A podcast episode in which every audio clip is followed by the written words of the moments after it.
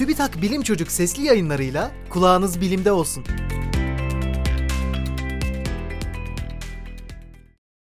Beyin aktivitesinden bellek okuma.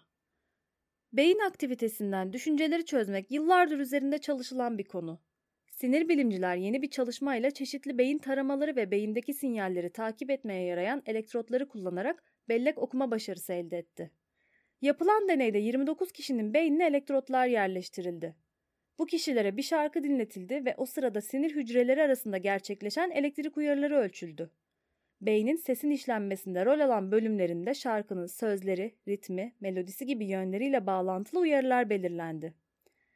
Bu uyarılardan yararlanarak beyin aktivitesine dayalı sesler oluşturmak için kullanılan bilgisayar programıyla deneklerin dinlediği şarkıya benzer sesler üretildi. Beynin müziği nasıl algıladığını araştırmak aslında oldukça zor.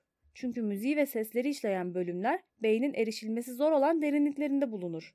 Bu çalışma konuşamayan insanlar için iletişim aygıtları geliştirilmesi amacıyla kullanılabilir.